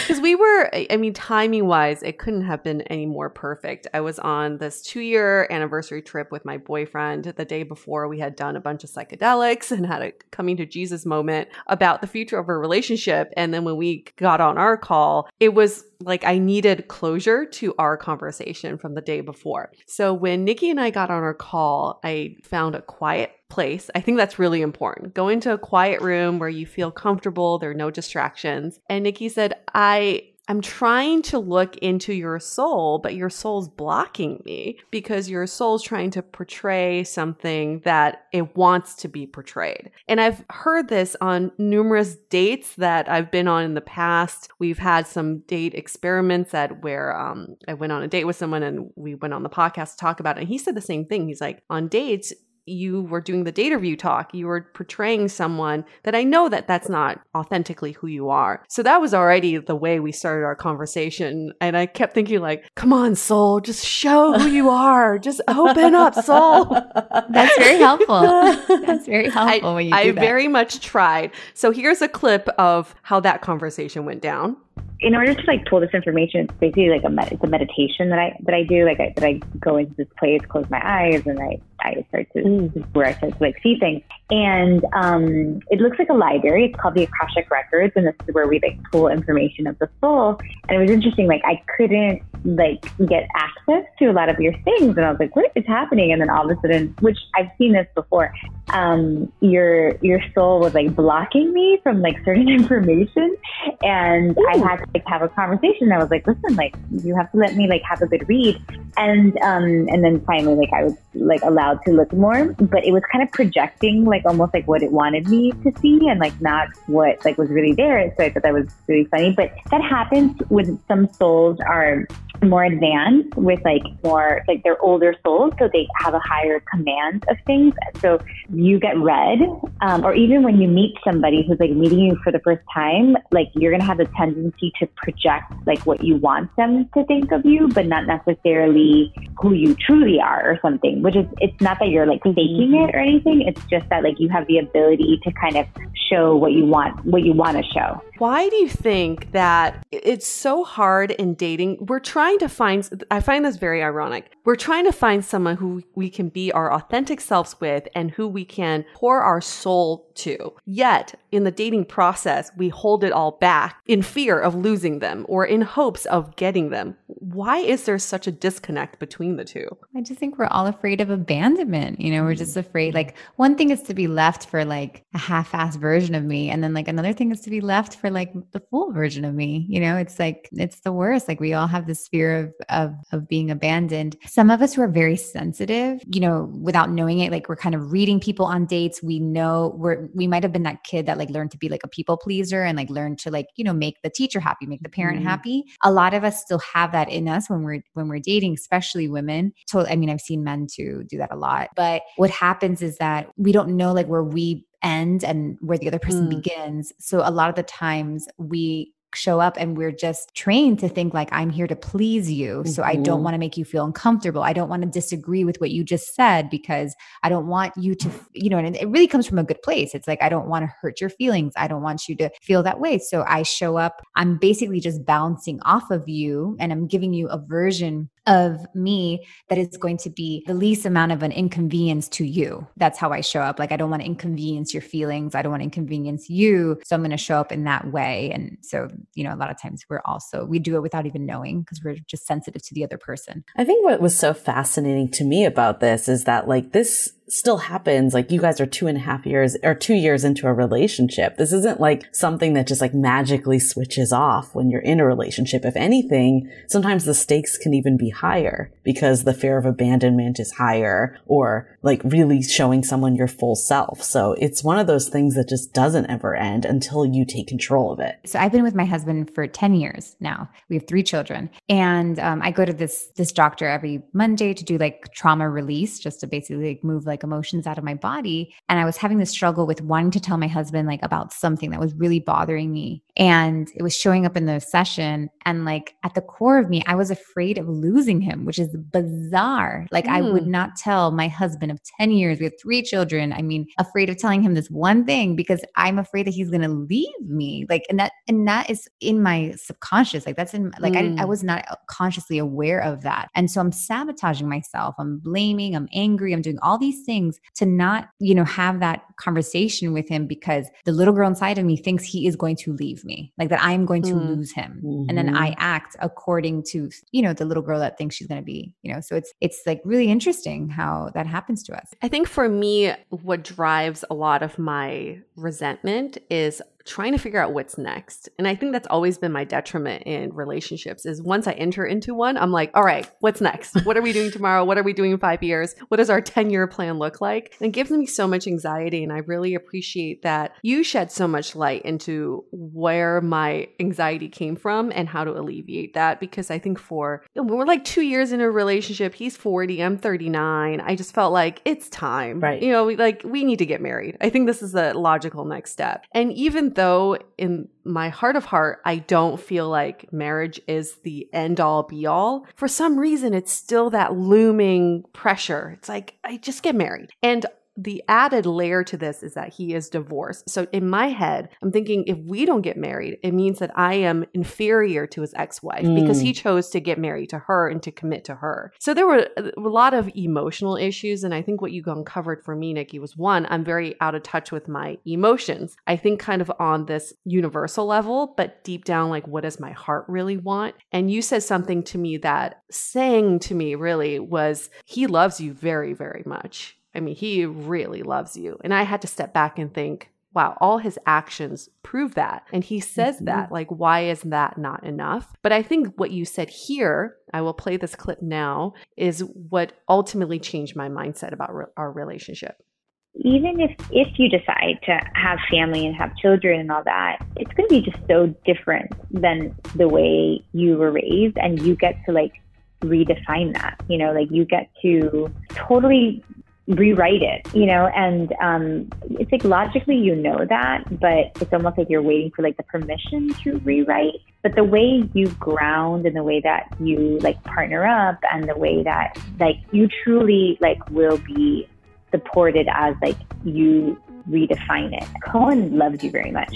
Um, and if anything, I would say like his heart is like more open to you than like you're almost like more protective when it comes to like that relationship. Like he, you know, even though he's been hurt and all that kind of stuff, like he really does, he really loves you, you know, and I, I, I don't know if you feel that, but he like has like, he truly like does want to satisfy you, you know, in a way. His purpose in your life and like really like what the souls are trying to do here is he is trying his soul is trying to make you go deeper and make you make choices for yourself um, and not because like what is expected of you. So when he the, the fact that like he's kind of pushing on this marriage thing it's really to help you like go outside the box. It could be annoying but it's also like there for you basically um, it doesn't mean that you you you know you have to agree to that, but a lot of there's something a little not um, I guess because of the divorce or something. There's a, something a little like non-traditional about him sometimes because of what he went through. Yeah. But it's not too non-traditional. You know, it's not too out there or anything like that. It's like definitely more of a living on my own terms type of thing and questioning some norms like there's compromises here. Like I almost see like kind of a commitment ceremony, but not a marriage, you know, um, mm-hmm. like where like where there's not like a certificate or you know anything like that, but there's like a commitment, like a partnership commitment is what I see. Like you need a little bit more of like that security in order to fully open your heart, um, which is like, you know, something that you're seeking, but something that he's also like not wanting to provide, you know, like which, which would be marriage. Funny enough is that from his perspective, he is not sure he can trust, like he's also looking to trust you, you know, mainly because of like, you know, where he came from, but he, um, because you can't like fully open your heart because you need, you need commitment to like fully open he thinks that you're like a wild card, that you're not like really in it. So you're both kind of having the same problem. Do you get what I mean? So, why this really meant so much to me was knowing that all I wanted was commitment and all I wanted was knowing that someone's responsible for me. And that does not have to look like marriage. It could look like what you said, uh, maybe a commitment ceremony or a non traditional way of committing to each other. And that set me free from all these external pressures because in my mind, we are in a committed relationship. That's what I ultimately wanted and I got it. I think what you also said was where he and I played this emotional chicken with each other where I'm holding back because I don't think he's fully committed and he's holding back because he doesn't think I'm fully committed. Oh, that's the detriment. Fully, that is a detriment. and I feel like we've been in this standstill for a while leading up to our two year all I needed was for me to crack the door and say, I love you with all my heart and I want to be with you for as long as I possibly can. So will you also step up to the plate? And he said, absolutely. so that was such a release for me. And I feel cleansed and clarified and all the other great words that you, the woo woo words you can throw around. But just finding that clarity and having, I think it's just having confirmation from someone else too. Yeah. You know, like someone totally, else who doesn't totally. have, who doesn't have skin in the game, who, who can come in and say, listen, your boyfriend really fucking loves you. So get over it. Yeah. Oh, it brings me to tears. But I think like what you said though, and we've talked about this in the podcast too. It's like we've been taught that there's like one path we go down with marriage and having kids and whatever it may be. And while that's a great path for some people, it's not the only path. And I think like when we're so fixated on one path, we can't see what we have. And yes. I think that's exactly what it's sounding like for you. It's like, what do I actually want? And I will say you've come such a long way from the start of this. I feel like you were so traditional and like, you know, and now you're just so open minded. So I think this like fits in so much with your relationship as well. And I think I told you this too, Nikki, on our call was our discussion basically ended with nothing is set in stone. We cannot predict the future, but we'll both take strides to open our mindset to meet the other person. So for me, I will go on thinking I am open to the possibility of never getting married. And he will go on open to the possibility of mm-hmm. possibly mm-hmm. getting married again. And that's how we can meet each other halfway. I think it, it's really done wonders for our relationship because I think it just emotionally open ourselves up to each other. Beautiful. And I mean, kind of reminds me of something that is in the book, The Final Swipe. We tend to date or be in relationships with these like outside goals in mind, whether it's marriage or, you know, that the guy needs to look like this or the woman needs mm-hmm. to be like this. And the truth is, those desires that are these like, I don't know, tangible or external desires. The reason we want them is because of some sort of feeling. So the reason you wanted marriage is because mm. you are actually looking for a certain feeling. You were looking for a certain security, a certain commitment, all those mm-hmm. kind of things. But what was getting you stuck was being on the, you know, like looking at like what does that traditionally look like that there is this one path like you said, which is why I always mm-hmm. teach from a place of feeling because we really limit ourselves because we're we can only go off of our own experience. If, if i've only seen marriage like this if i've only seen men like this or women like this like mm-hmm. that's all i know. But if i tap into my feeling like what i want to feel then all these like other opportunities show up for us and there's all these like other doors that open because we're not like limited to like what our mind can possibly you know gather. All of a sudden all these possibilities opened up for you because you weren't like using your mind to to be so specific about a path. You were using using your heart and your emotion, which is like the connection to the universe, basically. Well, sometimes our need to drive a relationship forward is exactly what's stopping us and blocking mm-hmm. us from mm-hmm. moving forward. Absolutely. That's what I really learned from this too. It's like I was on a different train that I shouldn't have been on. I think it goes back to what we were talking about earlier though, is just like having trust that it will all work out and leading with love over fear. Because I think this is all deep rooted into fear. Like the situations I brought up that I'll never meet someone that I connect with as much as my ex or for you, like this will never end in marriage. Like I think all of this ends in fear. So if we can like learn to rewire to appreciate what we got in front of us, either from the current day experience or the past and just trust. I think having that trust, like Nikki, do you have any like words of wisdom for people to have that trust? Like obviously they can go to you, but if they yeah. didn't go to you, like how can they kind of get that trust totally in their daily life? I would say that, um, I always say like, you know, if you can't get to trust or you can't get to that extreme positivity because your life has proven you otherwise, you know, you've dated a bunch and it hasn't worked, if you can at least lead with curiosity, that's a middle mm. ground and it's like a it's like a, a it's an op- it's a door that like opens up. It's like the the gateway drug to trust. Because if i go on the date i'm like let's see like let's see what this person like is going to be like. Let's instead of having this very fixed mindset about what this date's going to look like what my life is going to look like so what if i was going to end up with somebody right? Like instead of you don't have to be like i'm absolutely going to end up with somebody because that may feel very untrue to you. You know you may be like my life has shown right. me otherwise. I can't get behind that.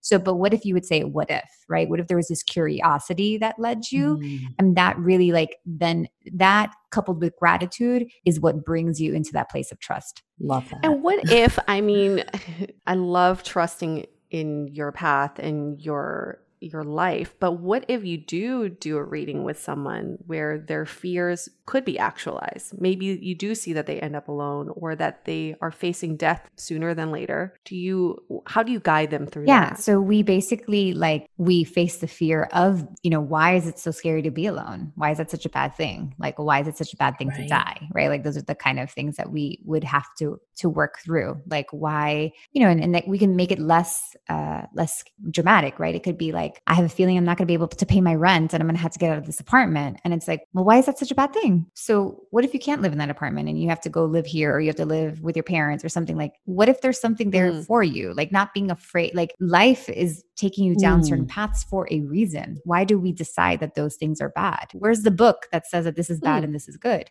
I think that is a great segue into takeaways because I think that's one that's been standing out for me is that life isn't always the way we think it's going to unfold. And I think once you can release that, like I think we both kind of brought up perfect examples. Like you said something to me too of, you know, like I'm 37 years old, like I still haven't met that person yet, but trust in my timing. Like this is when it's supposed to unfold. And if I was to look at my life when I was like, you know, growing up, I probably would have thought I'd be married and having kids by now, but that's not the way it worked out. And there's nothing wrong with that. And then like for you, Yue, it's like, if things don't result in marriage, maybe that's okay. Like if you end up having the same feelings of commitment that you're really seeking. So I think just being open. And I love this idea of the leading with curiosity. And, you know, also I think the other takeaway I have is it's still like, I know it's about body too, but it is, does come back to mindset also, because if you think about things in the positive, like I could look at the string of dates recently, like, oh, Nikki told me that I'm going to meet this person, but they're not working out, you know, like, but then I can also look at it like this is just something I need to do to get to where mm-hmm. I need mm-hmm. to be. So it's really how you frame it at the end of the day. Yeah, I have a very similar takeaways. I think it's, we always say you have to go through the trenches, but I kind of like this more positive spin of trust in your path that yes. you're taking. And something you said to me on our call, Nikki, was you're like, you know, everyone's a little bit off their path, but they're going in the right direction. So as long as you're going in the direct right direction, you're good, right? Like if you're a little bit off, that's fine. You can always come back onto the right path. And sometimes it's hard to decipher what is the right path. And that's why we have to listen to our hearts. So I think connecting with your with your emotions and your feelings is so important. That's something I, I learned to do. Um, and then this healing aspect, I think I forget to pause and just heal some of the mm-hmm. emotional trauma I have inflicted on, upon myself in the last 10 years or so. And so something I've started doing recently was as soon as I see the clock turn like 11 11, if I happen to see it, I'll take a moment to stop stop and just do some visual healing for myself where I see like darkness lifted from my body. And it really works. It like mm-hmm. resets my brain, it resets my body, it resets my life really, and just how I view the rest of the day. So I think healing is so important and we can't overlook it. We got to make time for it. I think the last takeaway I'll add too is looking at the past. You said it actually really well that like my ex set me up to be really fully seen and heard in my, you know, lifelong relationship. And I think we can look at the past as like, oh, why did I do this? Why did I waste my time here? But if you reframe again of like, this is, I was meant to do that because that's how I'm getting on my path that I'm on today. Like, I think it's really just looking at life holistically and not, not being too hard on yourself yourself. Like, I think that's the thing is like we make mistakes, but as long as we can get back on the path, like that's all that matters. Love it. So great. Any last words of wisdom that you want to give our no, listeners, I mean, Nikki? I know you live and breathe this stuff. yeah, no, I'm just so proud of both of you. I'm just like, you know, you just were open to it and like the shifts happened in you because you were like ready and willing for it. So it's, I'm just like watching you guys and I'm just so proud of you. I'm just I just find it so it's just so beautiful. Yeah. Oh. so.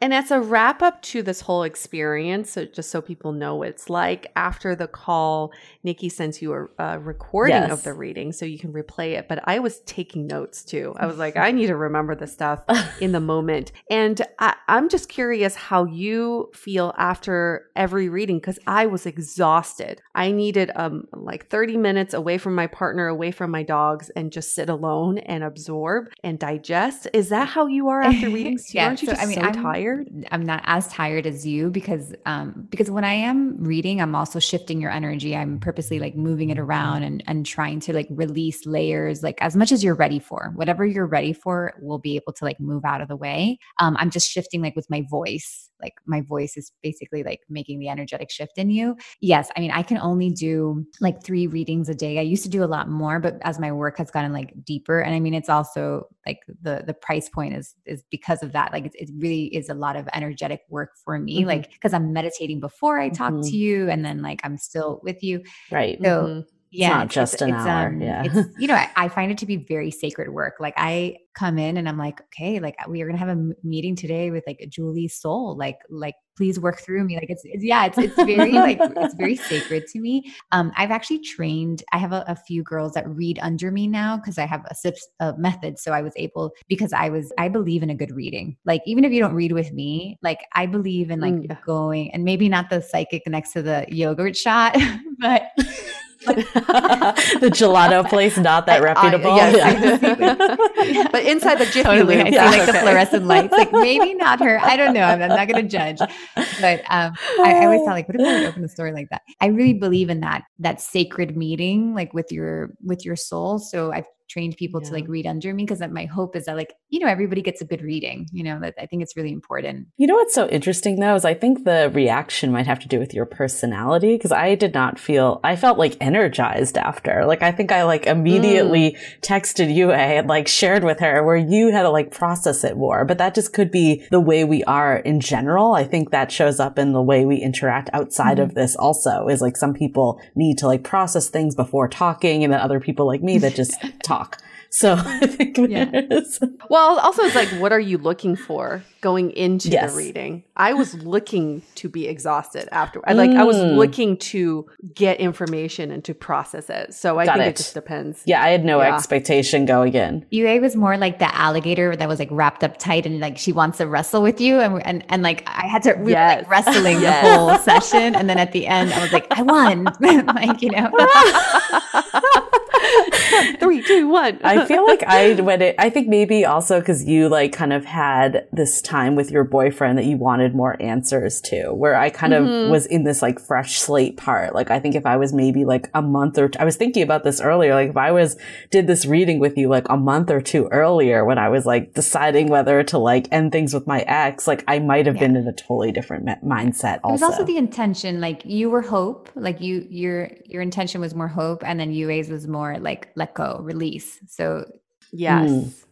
yes, absolutely. And then you do different types of readings, right? Thank you. Well, what I do like that one types? main reading um, that's pretty much like the signature. Sometimes, like during the holidays, I do um, like a a um, year ahead. But after Corona, COVID, after 2020, I'm not sure I'm going to do year heads anymore because yeah, Too much like, can change. Yeah. I know how predictive. Um, I, I, I you know, I, I, don't love like the super, super predictive. We used to do that. I mean, yeah. I do healings also, but I also teach people like how to read on them. Like if anybody is interested in like nerdy about this stuff, I actually teach people how to read themselves. I've told so many people about the readings and they're all like, how do. I sign up? So can you Me let too. us know like how yeah, people can how find people? you and also about your podcast and book too? Yeah, thanks. So you can go to nikkinovo.com. So it's just N I K K I N O V O. And straight ahead, you'll see like clarity readings. And if you can't book with me, you can book with somebody who has trained under me who's just as good. I'm like a big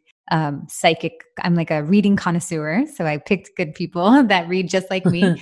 um, and um, you can order The Final Swipe on Amazon, which is a great read if you're just starting to date. And the Final Swipe podcast is anywhere you can listen to podcast. Awesome. Fantastic. Thank you so much, Nikki. I'm I'm about to book another reading with you. I know, seriously. I'm like, I need more clarity. Especially in 2020. Yeah. Everyone's like, well, I need more. Show us. awesome. Thank you again, Nikki. And for anybody who would like to be a guest on the Dateable Podcast, we love to book you. Or so just head on over to dateablepodcast.com. And if you loved this episode, which I know you mm-hmm. did, uh, please give us a good rating in Apple Apple Podcasts. Five stars? Is that too much to ask? No, right? because that enables us to bring on fabulous guests like Nikki who know that we're legit and that we're not just like a little, like two girls stuck in a room, like talking to each other. awesome. We're going to wrap this up. Stay, Stay dateable. dateable. The Dateable Podcast is part of the Frolic Podcast Network. Find more podcasts you'll love at frolic.media slash podcasts. Want to continue the conversation? First, follow us on Instagram, Facebook, and Twitter with the handle at Dateable Podcast. Tag us in any post with the hashtag Stay Dateable, and trust us, we look at all those posts. Then head over to our website, dateablepodcast.com. There you'll find all the episodes as well as articles, videos, and our coaching service with vetted industry experts. You can also find our premium Why series where we dissect, analyze, and offer solutions to some of the most common dating conundrums.